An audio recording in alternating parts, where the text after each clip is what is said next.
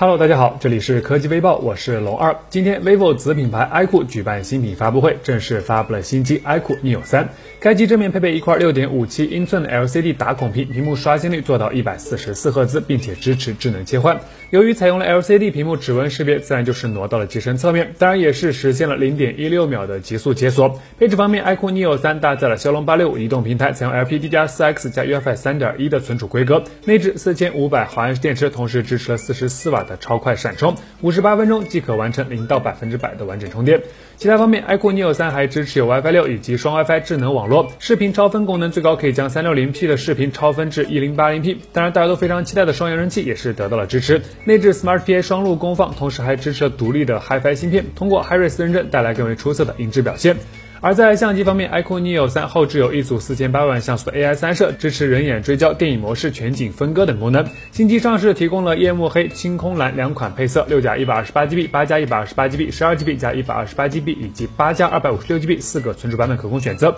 最终价格分别定在二六九八、二九九八、三二九八和三三九八元。同台发布的还有 iQOO Neo 三硅胶保护套、iQOO 闪充手游数据线以及 iQOO 影音耳机，售价分别定在四十九元、五十九元以及一百二十九元。感兴趣的朋友可以关注一下。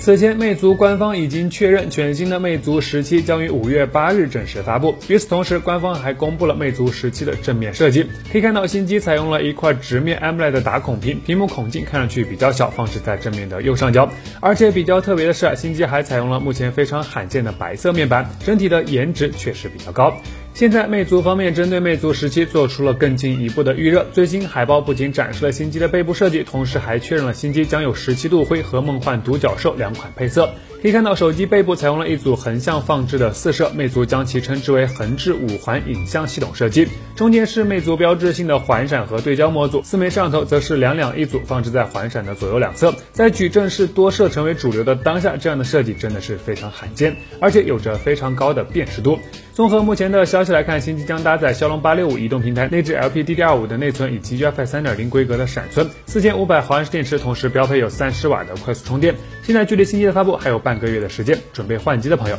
可以关注一下。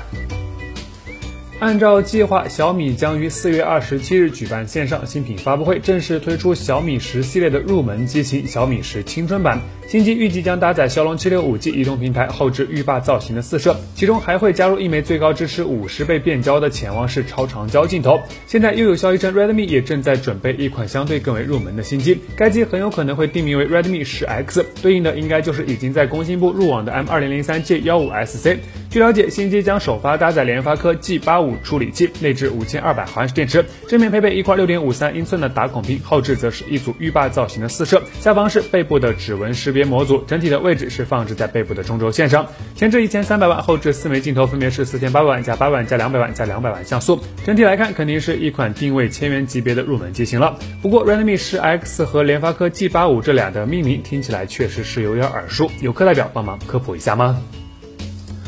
今天，OPPO 子品牌 Realme 悄悄地上架了一款名为 Realme X50M 5G 的新机。从详情页来看，新机提供了六加一百二十八 GB 和八加一百二十八 GB 两种存储版本，售价分别定在一千九百九十九和二千二百九十九元。正面配备六点五七英寸的双孔全面屏，一百二十赫兹的刷新率也是得到了保留。整体从外观设计上来说，与真我 X50 基本保持了一致。而在配置方面，该机搭载了高通骁龙七六五 G 移动平台，支持 IC NIC 双模五 G 组网，内置四千二百毫安电池，同时标配有一组。三十瓦的快速充电，前置一千六百万像素 AI 双摄，后置则是一组四千八百万加八百万加微距加黑白人像镜头组成的四摄。该机将于四月二十九日上午十点正式开售，算得上是 Realme 品牌目前定价最低的五 G 机型了。感兴趣的朋友可以提前的去了解一下。不久前，苹果正式发布了全新的 iPad Pro 以及全新的妙控键盘。但比较有意思的是，相比 iPad Pro 本身来说，作为配件的新款妙控键盘似乎收获了更高的关注度。按照苹果的广告语，你的下一台电脑何必是电脑？除了要有 iPad Pro 之外，这款功能强大的妙控键盘肯定是不可或缺的。当然了，伴随着妙控键盘的陆续开卖，很多人对于 iPad Pro 的生产力期望值也是在不断的提高。现在有爆料达人放出消息称，他百分之百确定 Final Cut Pro、Logic Pro。以及 Xcode 等专业的软件很快就会被加入到 iPad Pro 中。不过目前尚不清楚这些 APP 的具体细节以及是否会受到 RAM 的限制。但他表示相关软件将会在明年来到 iPad Pro 上。不过也有媒体表示了质疑，彭博社某编辑就提到他并不相信有关 Xcode for iPad Pro 的传言是真的，所以具体什么情况目前还真是需要打个问号。当然从我个人的角度上来说，我倒非常希望苹果可以实现这些，期待一下。好了，那以上就是本期视频的全部内容，点击订阅关注为奖，每天都有新内容。我们下期视频再见。